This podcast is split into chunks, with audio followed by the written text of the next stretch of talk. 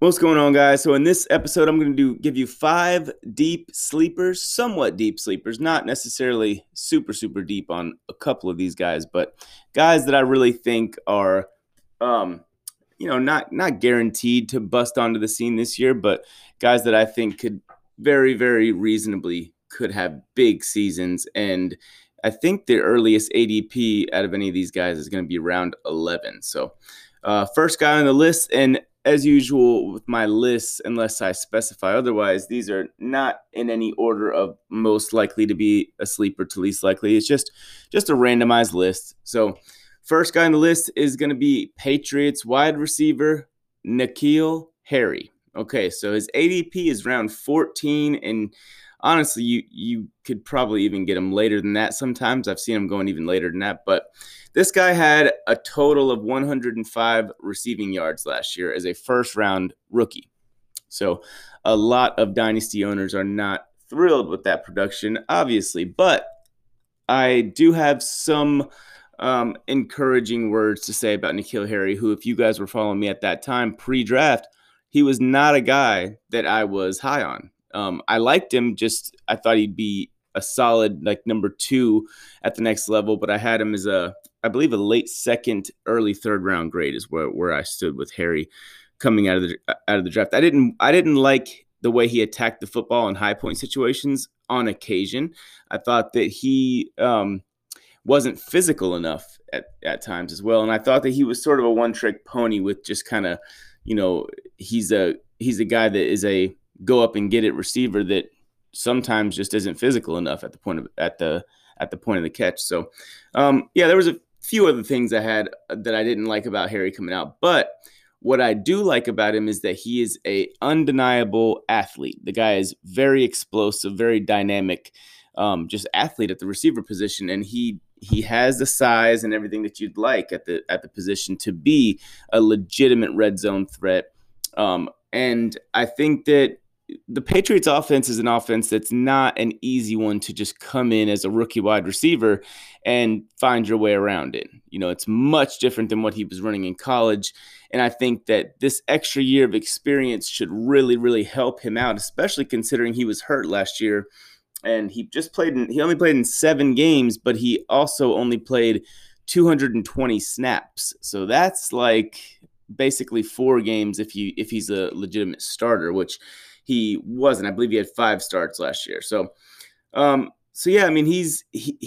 thing about, and I also think that Cam Newton is a guy that has shown over his career the ability to get his big boundary receivers involved early and often as young guys. Like Kelvin Benjamin had over 1,000 receiving yards as a rookie, and then Kelvin got hurt his second year. Devin Funchess had a pretty solid rookie season, the 2015 year where Cam was MVP.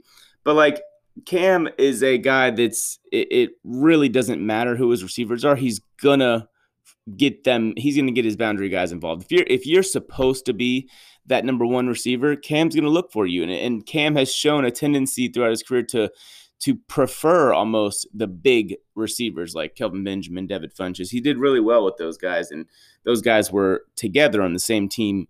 Funchess and Benjamin and Cam looked for both of them early and often as in their careers. So I think that the fact that Cam will I know one thing. Cam will find N'Keal Harry. He will force him the ball. I don't expect Harry to have a very high catch ratio, but what I do expect is that Cam will be good for him, because Cam has the ability to make things happen behind the line of scrimmage in terms of just manipulating the pocket, just a certain mobility that can help the receiver. And I think if N'Keal Harry can get on the same page as Cam in that regard, that will help, because I don't see Harry as a guy that's going to be a consistent separator. But I do think that if he can become more physical at the point of the attack, which he has all the ability to do, or at the point of the catch, I think that this could be a nice little match made in heaven for the Patriots in 2020. I think that Cam will look for him. I think Harry has the ability, and if he's growing like he should be, that could be a very nice pairing. And one thing you always need to be made aware of, or at least to consider in fantasy, is just opportunity. And N'Keal Harry will undoubtedly have opportunity working in his favor.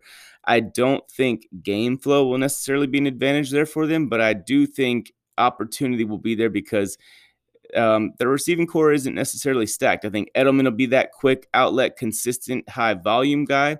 And I think N'Keal Harry will be the red zone guy. When they get close to the end zone, look, Cam Newton will put it up there and let N'Keal Harry have a chance to make plays. So as a guy that you can pretty much take with your last pick and a guy that could literally become a solid wide receiver too, even this season, I think that's a very worthwhile risk to take, especially because when Cam Newton is there, I think that if Jarrett Stidham was somehow or another was the starter this year, I don't even think I'd have N'Keal Harry on this list. But I think with Cam, I most certainly move N'Keal Harry's chances for success up in my book. So that's the first guy on the list. Second guy is Chris Herndon, tight end from the New York Jets. Now you might be saying, who?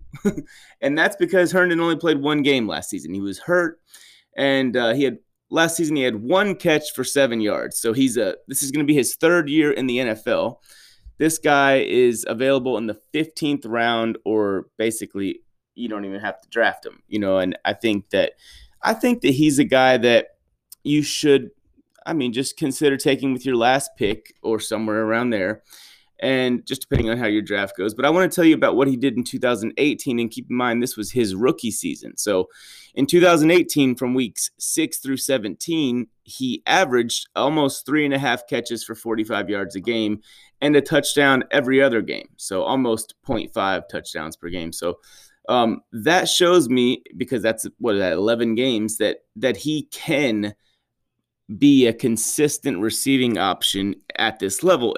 And also keep in mind that was with Sam Darnold as the quarterback. So that part is good. So going into his third season, we should assume that Chris Herndon is a at least developing from a mental standpoint where he knows what's going on. This is his second consecutive year in the same offense. There's no real competition at the tight end spot for him, for the receiving tight end, so to speak, that role. So I think Herndon will be active there. We did just watch Robbie Anderson leave, and that's 97 or 96 targets that just got up and walked out the door. So, and I know they did draft Denzel Mims and they brought in Rashad Perriman, but I think that Chris Herndon is a guy that could be really involved in this offense, especially as just like as a red zone threat down in the red area, and also just a guy that maybe 4 or 5 catches a game. I could totally see that happening. I don't think he has the highest ceiling, but I do think he could be just a consistent tight end that just every year we see tight ends where they're not even drafted or they're taken very, very late. That a couple of years ago, it was George Kittle. I took him. Last year, I took Mark Andrews in that role around double-digit rounds. And I took Mark Andrews and George Kittle in back-to-back years as my only tight end. I'll tell you what, if the value's really good throughout my draft and I just can't get a tight end, I have no issue taking Chris Herndon with my last pick and just kind of seeing what happens. And if that doesn't pan out, I have no problem streaming tight ends, because we know there will be at least 1 or 2 tight ends this season that don't even get drafted, or they get drafted very, very late, or that are on waivers at one point in time, that we can pick up and basically plug into our lineup, a la Tyler Higbee last year, which I was on that a week or two early for you guys that were following me then. So that worked out. So yeah, the tight end position, somebody was asking me that question the other day in DM. The tight end position is not one that I stress out about, because for everybody that tells you about how important it is to create that advantage there, because that is true. You can, if you have one of the top guys, you most certainly have an advantage, and that right away gives you, let's call it, a 6-point advantage over their tight end. But when you draft the tight end early like that, how much are you losing on the opposite end of that spectrum, where you could have had a receiver that's scoring 6 points, or maybe 3 points more than that tight end that you took at that spot? And then I'm gonna pick up a guy like Chris Herndon or Mark Andrews or George Kittle late, and I'm gonna start them as my tight end. So for that reason, that's kind of my justification on why I typically wait on tight ends, especially this year. There are a ton of guys that you can wait on, get in the double-digit rounds that I prefer. So for me, Chris Herndon is right up my alley as a guy that even if, let's say he goes undrafted and I just see him there on waivers. Well, if anything happens to my tight end in week 1 or 2, like I know Chris Herndon is a guy I need to pick up. And I know also that Chris Herndon is a guy that I'm going to have on my radar, sort of in my watch list, so to speak, so that I know if he has like 7 targets in week 1, I'm just going to pick him up because I know what he can do. What I don't know is how healthy is he? I don't know how is he going to be targeted or used in the Adam Gase scheme. But if I see targets early, I'm picking him up. So, and if I don't draft the tight end my whole draft, I'll take him with my second to last pick or something like that and just start him week 1 and see how it goes. So as long as he's healthy, you just got to monitor the health. I'm not exactly certain about his health status at this time, but I believe he's on track to be playing week 1. So he's a guy that, you know, for the ADP, for the late round pick here, he's a guy that could potentially be a starting tight end this year for you. Nothing spectacular, but a solid low end tight end 1. And in the super late rounds, to me, is extremely valuable. All right. So number 3 on this list is a serious talent. This guy, for just the overall level of talent that this guy possesses, he should never be available in the 11th round of drafts. But he is, and that's mainly because he didn't have a ton of volume last year in an absolutely loaded offense. This is Mecole Hardman from the Chiefs. First thing I want to say about Hardman is, in my opinion, he's better than Sammy Watkins right now. He's a better player, and he's not a rookie. Nobody on this list is a rookie because I feel like that's the easiest way to cop out on the deep sleeper projects, is to just cite rookies, because a lot of them are going to have a later ADP and things like that. So it'd be easy for anybody to just sit there and spout out 5 rookies and be like, oh, those are sleepers. No, I didn't do any rookies, and I did that purposely. So I did a lot of young guys still, but I didn't do any rookies. N'Keal Harry's a second-year guy. Herndon's a third-year guy. Mecole Hardman is a second-year guy. So the things I like about Hardman is he is literally just very, very similar to Tyreek Hill. And I'm not don't take that comparison as a true comparison necessarily. But what I mean is he is a smaller guy, but he is absolutely lightning fast. He is a good route runner. He is, more stout than you would think by just looking at him.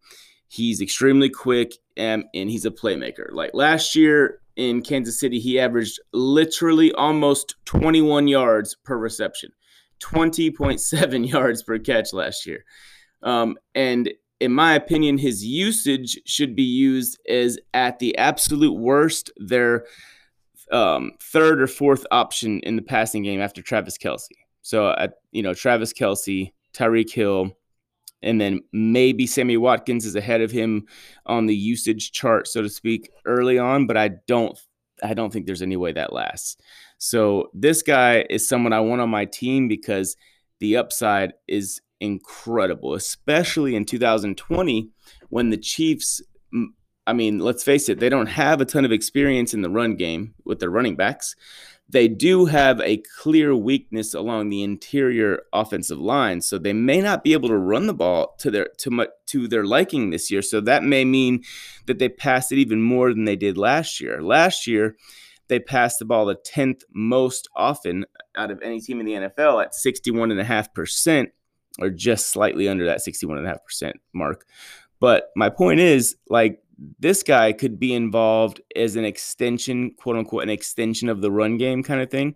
He could have that kind of a role because if you don't trust your running backs to carry a very heavy load early on as a rookie, or I think their only other running back is a 6th round pick from last season, you may just want to because you do want to run the ball to take some pressure off Mahomes. So you may want to get Hardman involved on some end arounds and things like that. And just we all know Andy Reid is extremely creative. So I don't think they'd have any real issue getting Hardman involved in the run game if they needed to.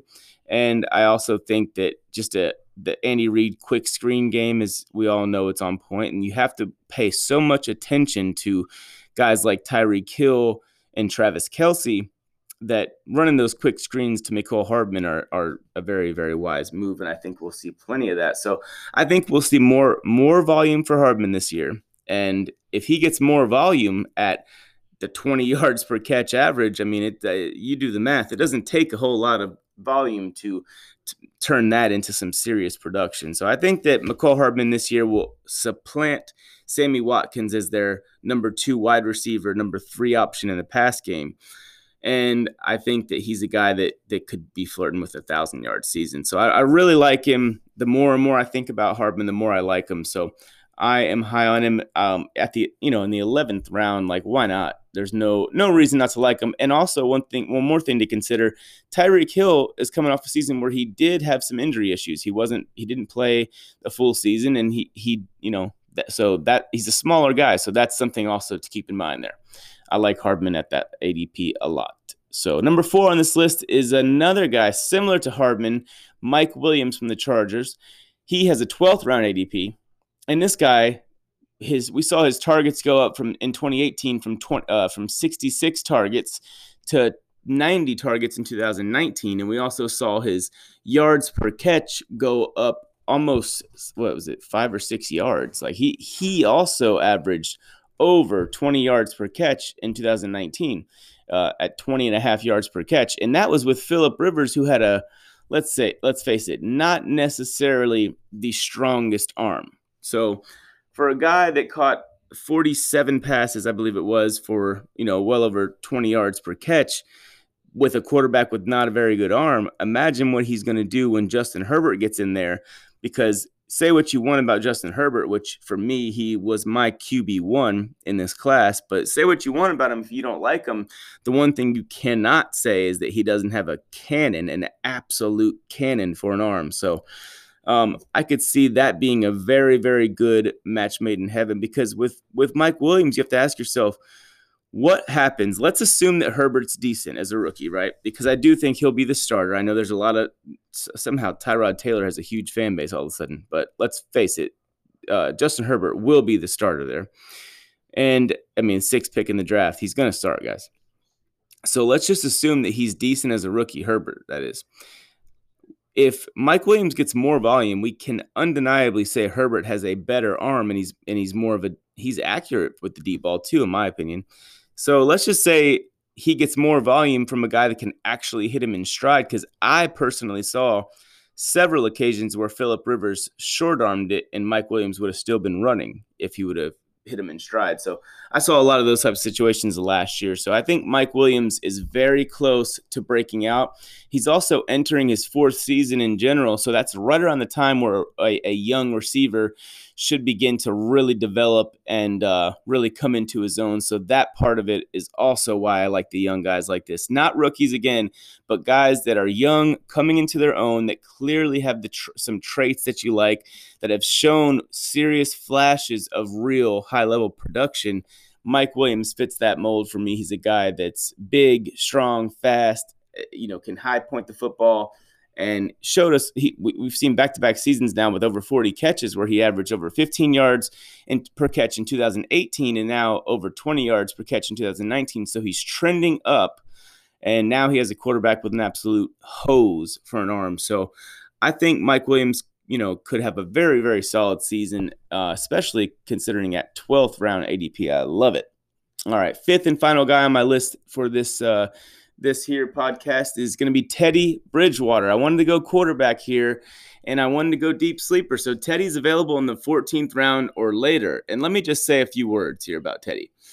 DJ Moore, Robbie Anderson, Curtis Samuel, Christian McCaffrey, and Ian Thomas. So if you just look at each individual player and their skill set and how they complement each other, skill set wise and body type wise, like, this is perfect. You have Ian Thomas, this tight end, who's he's athletic. He has good straight line speed. He's a guy that's going to work a lot of the underneath and, just be a 30-40 catch per season tight end. I liked him a lot coming out of Indiana. Christian McCaffrey, we know who he is in the passing game, a short, quick pass guy. He can also he can run some, really the guy can run any route you want him to. But those are two. So Ian Thomas and Christian McCaffrey are two at the line of scrimmage kind of targets for Teddy. DJ Moore can do it all. He can be at the line of scrimmage. He can do the intermediate, and he can also be a deep threat and high point the football very nicely, and he's very physical in that regard. Then you got Robbie Anderson, who's going to take the top off the defense. He's going to be a guy that isn't a high-volume guy, but you are going to have to account for where he is at all times.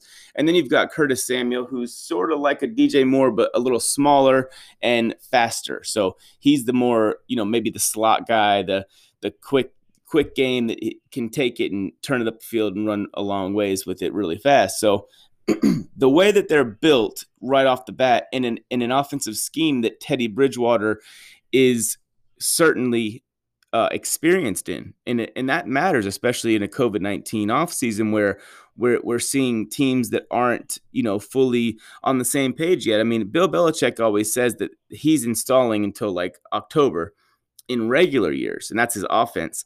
So imagine what some teams are doing, and that's with Tom Brady on his team in all the last 20 years or so. So just imagine what some NFL teams are doing in terms of getting their offense installed and trying to get the quarterback to be on the same page. Well, Teddy knows what's going on. He knows the offense.